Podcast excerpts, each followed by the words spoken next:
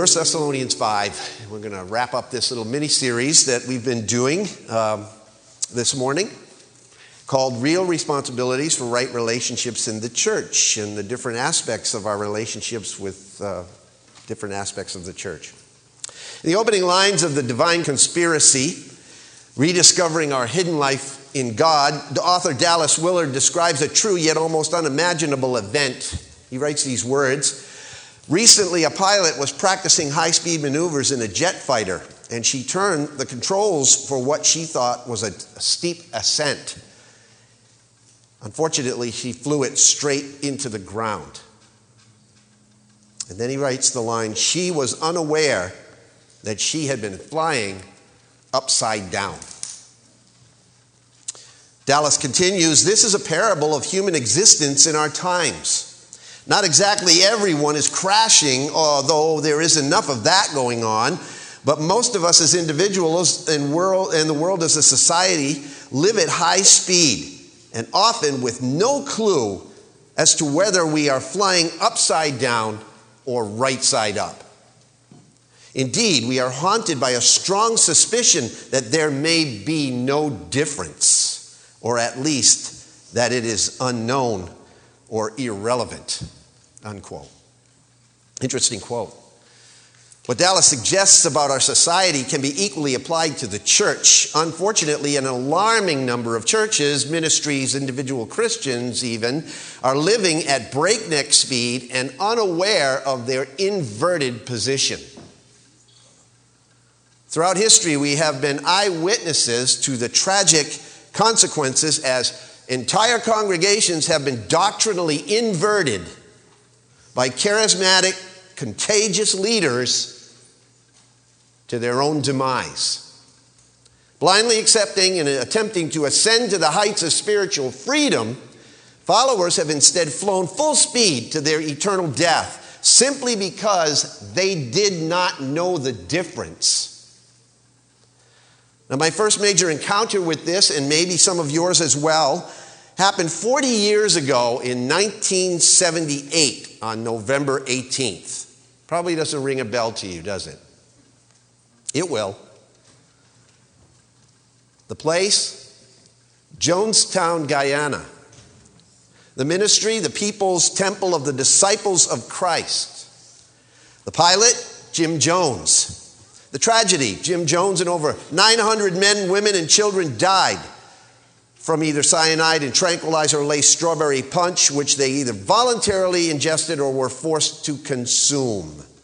By the way, this mass suicide slash killing resulted in the largest single loss of American civilian life in a deliberate act until September 11th, 2001, in the terrorist attacks. The greatest tragedy of Jonestown, said John MacArthur, was not that nearly 1,000 people died, but that they died believing they were serving God. Most were unaware that they were flying upside down. A little more recently, but still 25 years ago, now when David Koresh and over 70 of his Branch Davidian followers perished in Waco, Texas on April 19th in 1993. Most of those people were unaware that they were flying upside down. And again, six years later, in 1997, when Marshall Applewhite and 39 Heaven's Gate cultists attempted a steep spiritual and suicidal ascent from their San Diego based headquarters to the comet Hale-Bopp, they ended up needlessly crashing into the reality of Hebrews 9, verse 27, which says, It is appointed unto men to die once, and after this comes judgment. And again, they were unaware that they were flying upside down spiritually. What is shocking to me is that many of these people and the leaders involved in these cults originally came from, get it, mainline Christian churches. What happened? Now, you may be sitting there thinking, I'm not that crazy. It could never happen to me. The fact is, it can happen to anyone who doesn't have a biblical system of spiritual checks and balances in place. Granted, many of these aberrant teachings are easy to spot, but my concern is with the subtle, the deceptive teachings that have made their way into churches all throughout history and continue to do so today. And I must tell you, it's not that they are creeping in unnoticed anymore. In some places, they are strolling right in the front door and taking their place right in the pulpit. Our cultural penchant for tolerance and diversity has so worked its way into the contemporary church that all kinds of unconscionable activities, experiences, and teachings are being practiced and completely swallowed by well meaning but undiscerning disciples. For example, let me give you an excerpt from a dynamic young pastor's recorded sermon in a so called Christian church a few years ago when he gave the message. His 3,500 seat church was overflowing with people. Preaching from Genesis chapter 1, verse 26, where God says, Let us make man in our image, the pastor expounds. He says, The Father and the Son and the Holy Ghost had a little conference, and they said, Let us make man an exact duplicate of us. An exact duplicate of God. Say it out loud. I'm an exact duplicate of God. And the whole congregation repeats it a bit tentatively and uncertainly. Come on, he says, say it. And he leads them in unison. I'm an exact duplicate of God. Say it again. I'm an exact duplicate of God. And the congregation now is frenzied and they're getting into it louder and bolder and with more enthusiasm each time they repeat it. Say it like you mean it, he's yelling now. I'm an exact duplicate of God. Yell it loud, shout it to the rooftops, and they follow as he leads. I'm an exact duplicate of God over and over and over again. When God looks in the mirror, he says, he sees me. When I look in the mirror, I see God. Hallelujah. You know, sometimes people say to me when they're mad at me and want to put me down, You just think you're a little God. And I say, Thank you. Hallelujah. You got that right. Who do you think you are? Jesus? Yep. Are you kids running around here acting like gods? Why not? God told me to. Since I'm an exact duplicate of God, I'm going to act like God. This is an actual excerpt from a message. Not many years ago, this kind of false teacher would have been thrown out of the church. Not long before that, he would have been burned at the stake. And you know what they did to Jesus, and he was God. Yet this kind of teaching is becoming so commonplace that I fear that even some that are hearing this right now, and some that will hear this on the radio broadcast, could be deceived. You know why? Because it's on TV, it's online, it's on the radio, it's in the Wall Street Journal, it's in our churches. It should it come as any surprise to us. On the contrary, those who are familiar with the scripture know that false teaching of this nature will run rampant in the time before Christ's return. Is that right? Jesus warned us. The Bible refers to it as the apostasy, the turning away from the truth. In Second Thessalonians chapter 2 and verses 2 to 5, Paul wrote about this. He says, Don't be quickly shaken from your composure or be disturbed either by a spirit or a message or a letter as if from us to the effect that the day of the Lord has come. Let no one deceive you in any way, for it will not come until the apostasy comes first and the man of lawlessness is revealed, the son of destruction who opposes and exalts himself above every so called God or object of worship, so that he takes his seat in the temple of God, displaying himself as being God. Somebody should have pulled that verse of scripture out in that congregation. Paul warned the Ephesian elders of this kind of thing early on in the church's history, actually, in uh, Acts chapter 20. Acts chapter 20, verse 28, Paul says, Be on guard for yourselves and for all the flock, among which the Holy Spirit has made you overseers, to shepherd the church of God, which he purchased with his own blood. I know that after my departure, savage wolves will come in among you, not sparing the flock. and from among your own selves. Hear those words? From among your own selves. Men will arise, speaking perverse things to draw away the disciples after them. Those are scary verses of Scripture to me. Now, while acceptance of heresy is happening throughout Christendom, an equal but opposite danger also threatens us. Okay, so shift gears a little bit. Other churches are completely rejecting what God is saying, what really is the work of God, what really is the word of truth in reaction to those abuses. The truth is being ignored, and bona fide biblical encounters with God are being missed. That is equally tragic. So, what in the world do we do? What are we to do? Well, let me just say this the danger of apostasy calls for the awareness of the church. Therefore, every one of us needs to employ a system of checks and balances concerning everything that comes into your sensory perception. Whether it comes out of the mouth of a teacher, the heart of a friend, the pages of a book, the airwaves of a radio broadcast, a show on television, a podcast of the week, or a perceived word from the Lord, it must be tested. It must be tested, and that goes for you as an individual and for the church as a corporate body, and for me as well.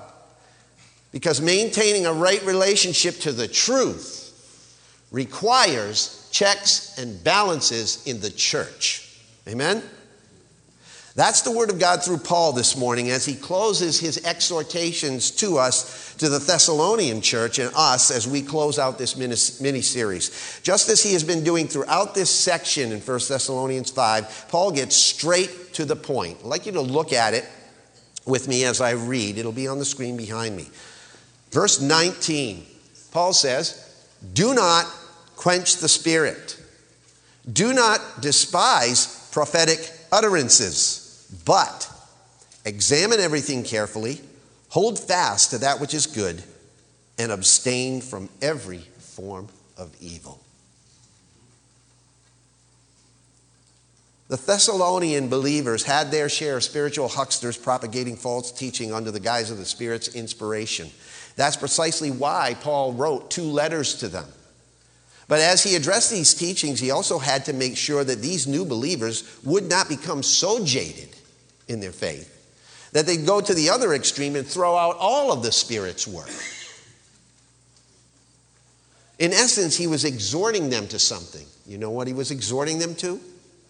Discernment. Discernment. Here's a definition of discernment to discriminate to perceive differences, to separate by sifting.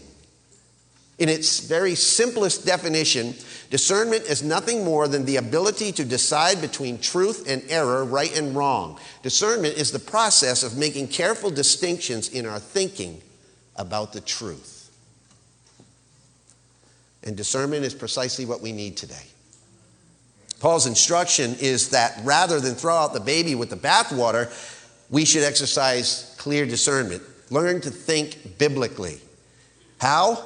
By putting everything that comes into our senses through these five checks and balances that are listed right here. Not the only ones in the Bible, mind you, but at least these. Okay? And they're pretty simple. If you want a little grid to go by, today I'm advocating a grid for you to use. Check the boxes. Number one, if it's spirit ignited, don't suppress it.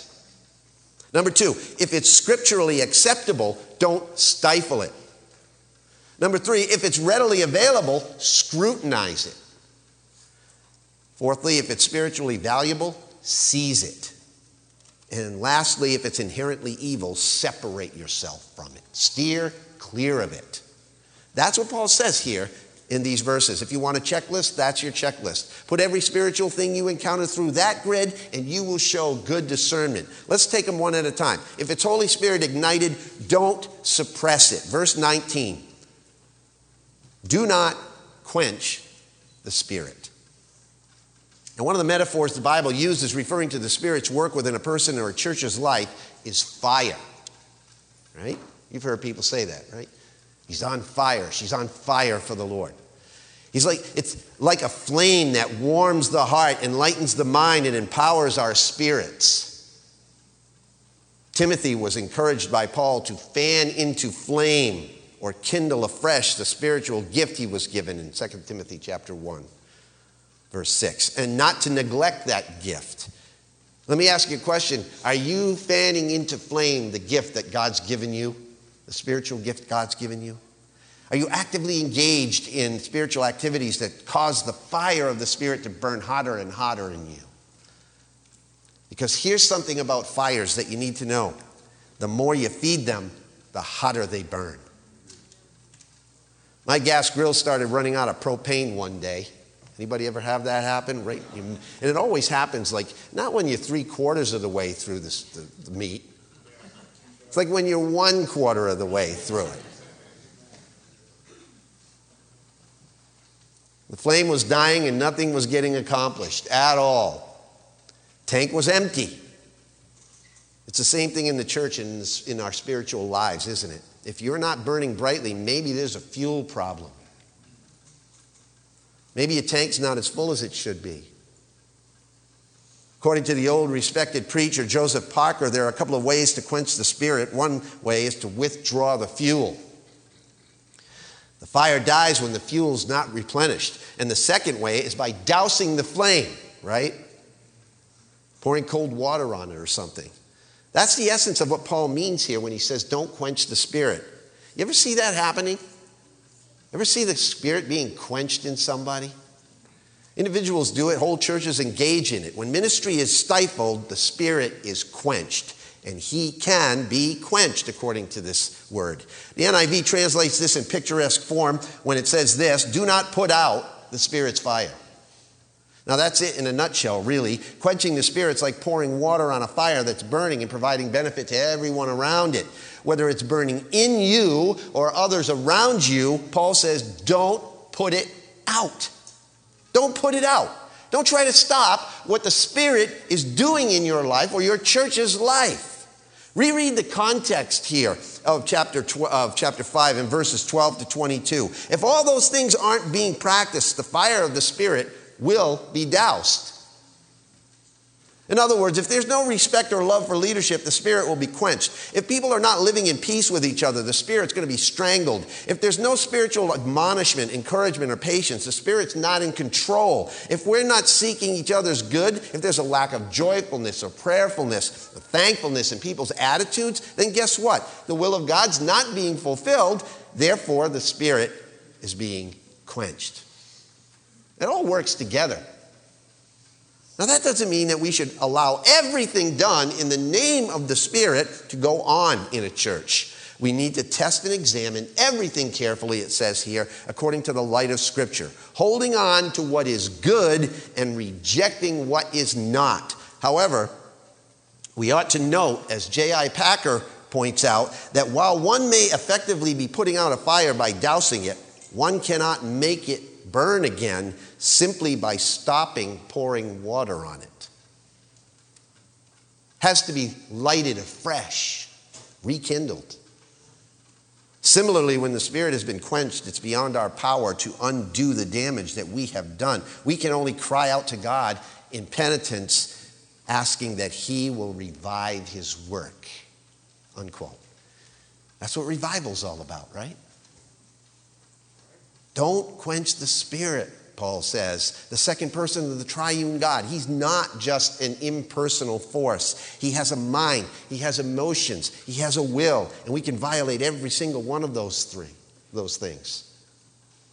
And there's a third way that I think we can put out the Spirit's fire, and that's by dumping not water, but dirt on it.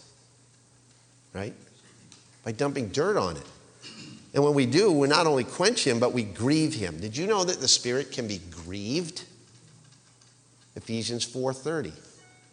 Paul says, "Do not grieve the Holy Spirit of God by which you are sealed for the day of redemption." And grieve in that context is a very strong word. You, you, we're all very sensitive to that word right now. Grieving. Surrounding it are weighty emotions like pain and hurt and sorrow and distress. I like the way J.B. Phillips has translated this verse in, in Ephesians 4 never wound the Holy Spirit. He is, remember, the seal upon you of your eventual full redemption. Don't wound him. If you've ever had to deal, and we are, with the loss of someone close to you, either through death, divorce, or desertion, you know what I'm talking about. You've been wounded. To grieve the Holy Spirit is indeed to wound him personally and deeply. It's to break his heart. Do you ever think that you could break God's heart? Holy Spirit, who is the Spirit of truth, is grieved by sin, and that's contrary to truth. So, whatever violates God's will grieves his spirit. Things like, according to Ephesians 4, unwholesome talk and unholy attitudes and unchristian behavior. It's all in Ephesians 4. But we grieve him when we lie instead of speaking the truth, when we vent our anger unbiblically, when we steal instead of share, when we tear others down instead of build them up, when we treat our spouses badly, ignore our kids, gossip on the phone, cheat on our taxes, cheat on our wives or husbands, refuse to forgive, harbor bitterness. it goes on and on and on, doesn't it? It's all in Ephesians 4. You can read every one of them. But when we say, I know that I shouldn't be doing this, But I'm forgiven, so I'm going to do it anyway. That wounds the Holy Spirit. And he weeps. And you know what else? Sometimes you can feel it. Have you ever felt that in your soul? This empty feeling in your gut, and you know that the Spirit's hurting. If you don't quickly get it back on track, you begin not only to grieve the Spirit, but to resist the Spirit, to actually strive against the Spirit. Did you know that he can be resisted? Acts chapter 7. Acts chapter 7 in verse 51, Stephen's great speech in front of the Sanhedrin and the Pharisees and Sadducees and all those men of God, so called men of God. Stephen says, You men who are stiff necked and uncircumcised in heart and ears are always resisting the Holy Spirit. You're doing just as your fathers did. God is certainly at work, working, is constantly working in our lives to bring us into a perfect relationship with Him. And He reaches out to us through people and events and circumstances, consistently revealing Himself to us that we might respond positively to Him. Friends, don't ever stop responding to the Spirit's work. So if you're grieving the Spirit to the point of resisting Him and you persist in that practice, you may find that you're not a child of God at all and are nearing this perilous point of no return.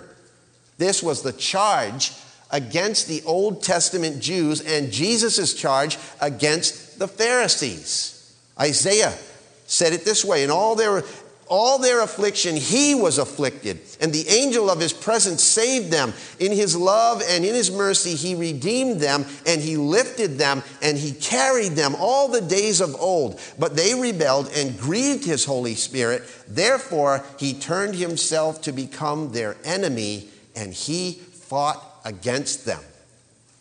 That's a disturbing verse in Scripture. It's one of the only verses of Scripture, by the way, where the Holy Spirit is specifically named in the Old Testament, and it says you can grieve Him. And they did, to the point where God became their enemy. Notice the pattern. They rebelled and they grieved the Holy Spirit. God turned against them. He fought against them. That's pretty scary to me. Here's the point at which I believe a person or a church is exposed as apostate.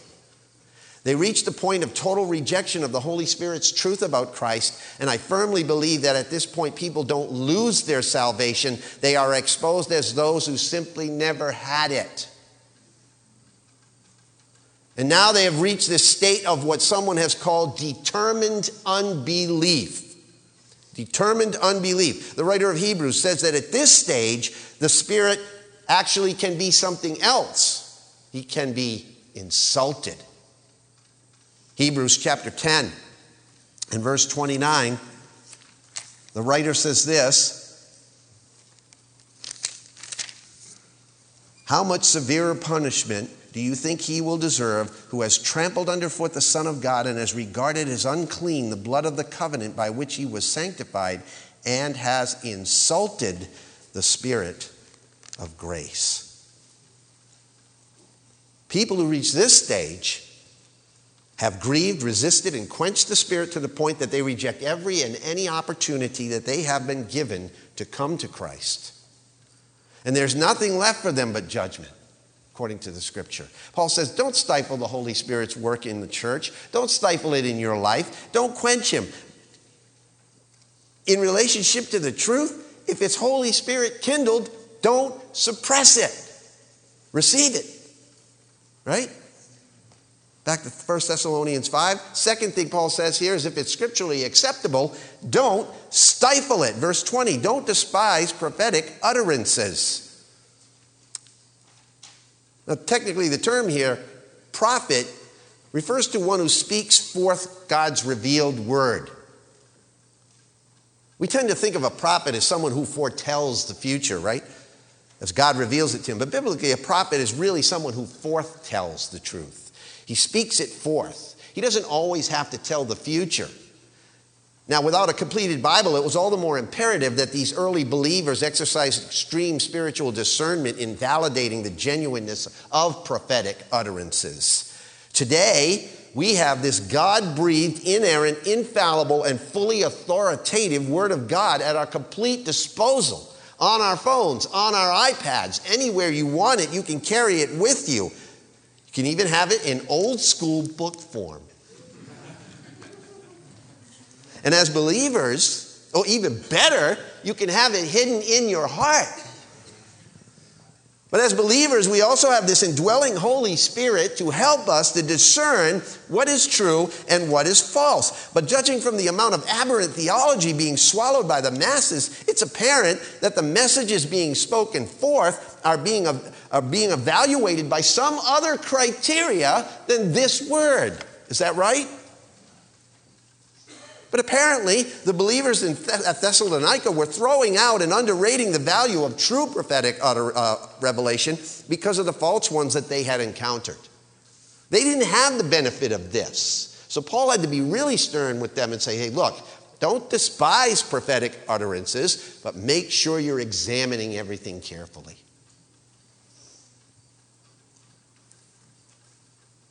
They disregarded what was being prophetically put forth. And Paul advised them not to despise it, not to disparage it.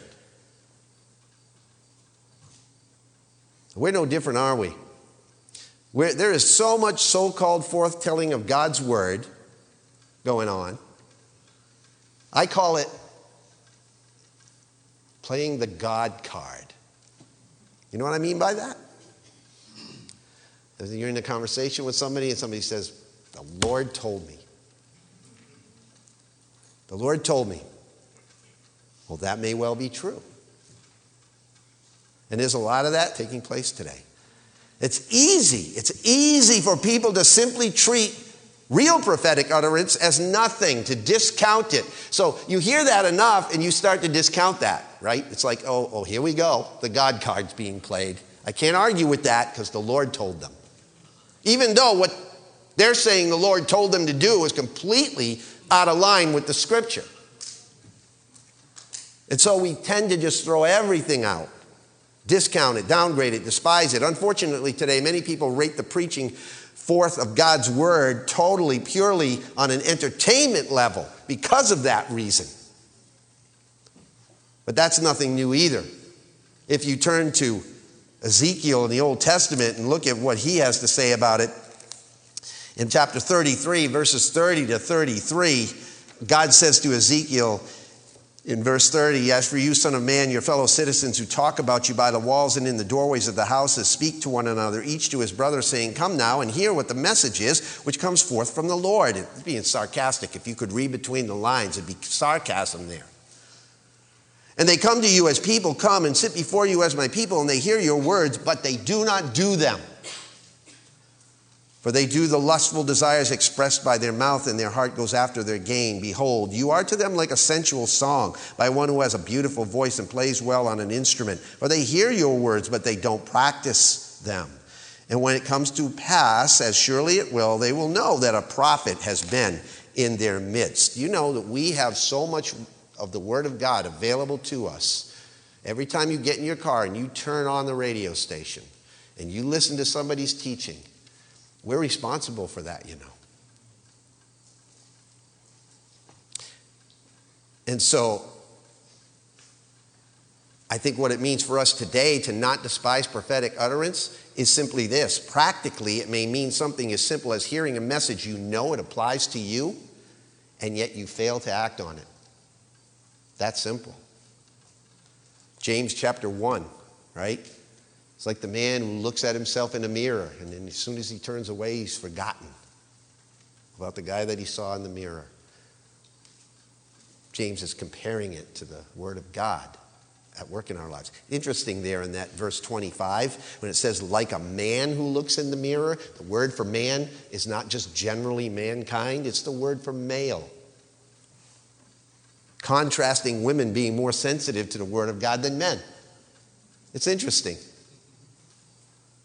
To look into the mirror of God's word involves an obligation, a responsibility to act. And when we fail to put it into practice, what God is telling us, we can despise or literally consider as nothing his revealed desires, his prophetic utterance to us. It's like hearing your father's request, turning around and completely ignoring it. What an insult that would be to your father.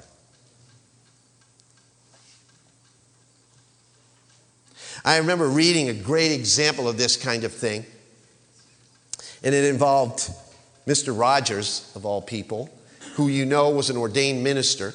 And when he was studying for the ministry, he, uh, he was taking a class and he used to have to rate sermons. So he writes, Years ago, my wife and I were worshiping in a little church with friends of ours, and we were on vacation. And I was in the middle of my homiletics course at the time. During the sermon, I kept ticking off every mistake I thought the preacher was making. And he must have been 80 years old. And when this interminable, he says, sermon finally ended, I turned to one of my friends intending to say something critical about the sermon. And I stopped myself when I saw tears running down my wife's cheeks. And she whispered in my ear, she said, He said exactly what I needed to hear today. Fred Rogers says that was really a seminal experience for me. He says, I was judging and she was needing, and the Holy Spirit was responding to need, not judgment. Well, that's a corrective, isn't it? Paul attached tremendous value to the prophetic word. He placed prophets next to apostles in the list of those God appointed to the church in 1 Corinthians 12. Apostles and prophets, they were the foundation to the church in Ephesians 2, verse 20. And prophecy, Paul wrote, takes precedence among the spiritual gifts, way more important than tongues or healing or miracles, according to Paul in 1 Corinthians 14. He urged his readers to actually desire the gift of prophecy, prophetic utterance. So, maintaining a right relationship to the truth requires these checks and balances in the church. Paul says if it's spirit kindled, don't suppress it. If it's scripturally acceptable, don't stifle it. Instead, if it's readily available, scrutinize it in verse 21. But examine everything carefully, hold fast to that which is good, and abstain from every form of evil. Long time ago, there was a Cubs relief pitcher by the name of Bob Patterson who once described his pitch when the Cincinnati Reds' Barry Larkin hit for a game winning home run this way. He said, It was a cross between a screwball and a changeup. It was a screw up. Now, it may be easy to tell a bad pitch when you see one at a baseball game, but it's not always easy to detect a bad pitch from the pulpit. It takes discernment. It takes distinguishing truth from error. It takes careful scrutiny, examining everything carefully. Paul says, examine it carefully, test it. That doesn't mean to try everything once, by the way, when he says test it. He means prove it. Check out all the ingredients. I have many food allergies. I go into the store, I go into someone's home, I got to read every label on everything that's in everything I eat to see if there's anything in there that is going to poison me, basically. It's not that bad, but, but you know what I mean? It's like I need to examine everything carefully. That's exactly what Paul is saying we need to do, spiritually speaking. Before you can put any prophet, preacher, or message to the test, you have to have a standard to go by, and it's more than just what you feel. Yes, God uses our feelings. If you sense something is not right, that's a good flag. But the standard is God's word. You know that, right? You know it? Friends, every one of you in this room needs to know what's in this book. It's your survival manual. The deception of the enemy is so subtle and so crafty that if you don't, watch this now, listen to this, good note to take. If you don't know the truth well enough, you will never recognize the lies soon enough. Everyone who has ever been sucked into a cult or manipulated by a false prophet or a smooth talking preacher has at some point stopped measuring that teaching by the scripture. The absolute bottom line test of one who speaks forth God's word is conformity to the scripture. Whenever someone assumes the role of a teacher, whether it be me or anyone else that you hear, you need to take what I call the 820 Express the 820 express is Isaiah 820. To the law, to the testimony. If they do not speak according to this word, it's because they have no dawn. It's a good verse to remember. You know, the 900 plus members of the People's Temple Christian Church, led by Jim Jones, would never have died if they had employed that test. Because there was a time when he picked up his Bible and he said to the people, You don't need this anymore. All you need is me. He said that. He began to deride traditional Christianity as a flyaway religion and reject the Bible as a white man's justification to dominate women and enslave people of color. Now, that was way back then. What are you hearing today? Same thing. He authored a booklet that he would distribute in the temple called The Letter Killeth, pointing out that he, what he felt were the contradictions, the absurdities, and the atrocities in the Bible, but also stating that the Bible contained great truths. He said the Bible contained beliefs about only a sky god or a buzzard god who was no god at all. Somebody ears should have perked up at that and said, Hey, we're not following you anymore, buddy. In Acts 20, Paul said, Beware. In Matthew chapter 7, verse 15, Jesus said, Beware. They said, Pay attention. One of the greatest dangers in the church today is that people are not paying attention. They're not staying awake. Men and women speak, people listen, many follows, Teachers fall, people flounder, and their faith gets shipwrecked. Why? Because somewhere along the line they stopped paying attention to Christ and they started putting their faith in a human being. 1 Timothy 4, verse 1 But the Spirit explicitly says that in later times some will fall away from the faith, that apostatize, paying attention to deceitful spirits and doctrines of demons. You know, paying attention to the truth, my friends, means work. It means not accepting everything that you hear or anything that you hear unless it is backed up by the truth of Scripture. So let me ask you are you paying attention?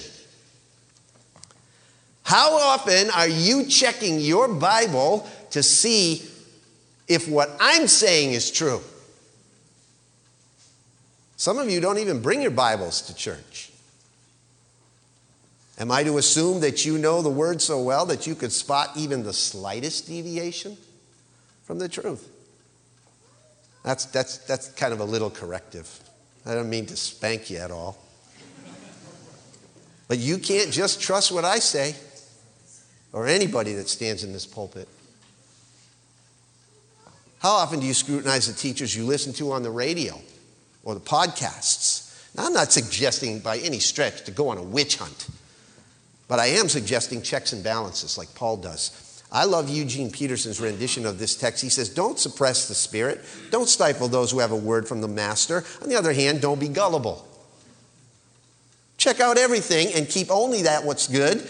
Throw out anything that's tainted with evil. Don't be gullible. It, mark those words, write them right down, put them wherever you can see them. We got to plaster that across our dashboards, right? Don't be gullible. Just like on the screen behind me, should be up there. Don't be gullible. Acts 17 11 says, prove the word. 1 John chapter 4 says, test the spirits. Matthew chapter 7 says, prove the teacher's fruit. Look at their fruit. In other words, here's, here's a quick one identify character, scrutinize their conduct, analyze their creed, and observe their converts. That's a good way to test any teacher. Examine everything, it's that important. Your spiritual life is at stake. Your eternal destiny may be in the balance. And at times, believers unknowingly become attached to a false teacher for a time. But you know what? I believe that a sincere, truthful follower of Christ who is devoted to the truth isn't going to adhere to the teachings of a false prophet ultimately because John chapter 10 in verses 4 and 5 and verse 27 says, I know my sheep and they know me. My sheep hear my voice and I know them. A stranger they will not follow. My friends, we need to apply the tests. In our day of multimedia messages and carefully crafted broadcasts around the world, it becomes increasingly difficult to spot the inaccuracies and the deficiencies of a false teacher. Yet when we apply these scriptural, scriptural tests, the error eventually will rise to the surface. You know, there's a hungry pack of wolves out there in sheep's clothing, and they permeate every kind of media that you and I encounter. And the words of Jeremiah ought to ring in our ears. In Jeremiah 5, verses 30 and 31, an appalling thing has happened in the land. The prophets prophesy falsely, the priests rule on their own authority, and my people love it so. But what will you do at the end of it? See that tragedy of Jonestown? It graphically illustrates the gruesome end of it. That's why Paul warns that if spiritual teaching is available, scrutinize it. And our response is a two sided coin. Very simple. Verse 21 hold fast to that which is good. So if it's spiritually valuable, seize it. Take full possession of it. Hold on to it. Paul wrote, Abhor what is evil, cling to what is good. Paul prayed for the Philippians that their love would abound still more and more in real knowledge and discernment, so that they would approve the things that are excellent. So if it's spiritually valuable, seize it, but if it's inherently evil, Paul concludes here, separate yourself from it. Separate yourself from it in verse 22. The New Living Translation says it this way keep away from every kind of evil. J.B. Phillips says, steer clear of evil in any form. And I love the message says, throw out anything tainted with, e- with evil. And the word implies an actual form or kind of evil, not just a semblance of evil. Not just in a so called, you know, an appearance type of a thing. The word appearance in the King James Version really means form, it means the actual form of evil. Because you know, you and I know full well that it's almost impossible to abstain from everything in this world that merely looks like it's evil, right? I mean, the Pharisees thought that Jesus was evil because he was healing on the Sabbath. To them, it looked evil, but it wasn't evil. So that's what Paul is saying here. He says, abstain from everything that is, is evil. Paul's meaning is very simple. If it's got the slightest bit of evil in it, throw it out. Not don't flirt with it, don't toy with it, don't see how close you can get with it. Stay away from it. And I'm sure you don't need me to list all the examples, right? Because maintaining a right relationship to the truth requires checks and balances in the church and in our lives. So put everything through the grid, and we'll close. If it's spirit ignited, don't suppress it. If it's scripturally acceptable, don't stifle it. If it's readily available, scrutinize it. If it's spiritually valuable, seize it. And if it's inherently evil, separate yourself from it. You know what? Jesus gave us a helper, didn't he? The Holy Spirit, whom Jesus said would teach us all things and bring us into the knowledge of the truth. Amen? The question is do you have him? Do you have him? If you're in Christ, you do. Praise the Lord. If you're not in Christ, you need him. You need him to open up your eyes and to begin to fly the plane right side up. Because you don't want to crash and burn. Second Peter, Peter writes these words in chapter 3 Be on your guard so that you're not carried away by the error of unprincipled men and fall from your own steadfastness, but grow in the grace and knowledge of our Lord and Savior Jesus Christ. To him be the glory, both now and to the day of eternity. Amen. And so, I'll conclude this mini series in today's service by pronouncing Paul's blessing on you in the next verses. So, bow your heads, close your eyes. In the words of Paul, and now, May the God of peace himself sanctify you entirely, and may your spirit and soul and body be preserved complete, without blame, at the coming of our Lord Jesus Christ. Faithful is he who calls you, and he will also bring it to pass. For I ask it in Jesus' name. Amen.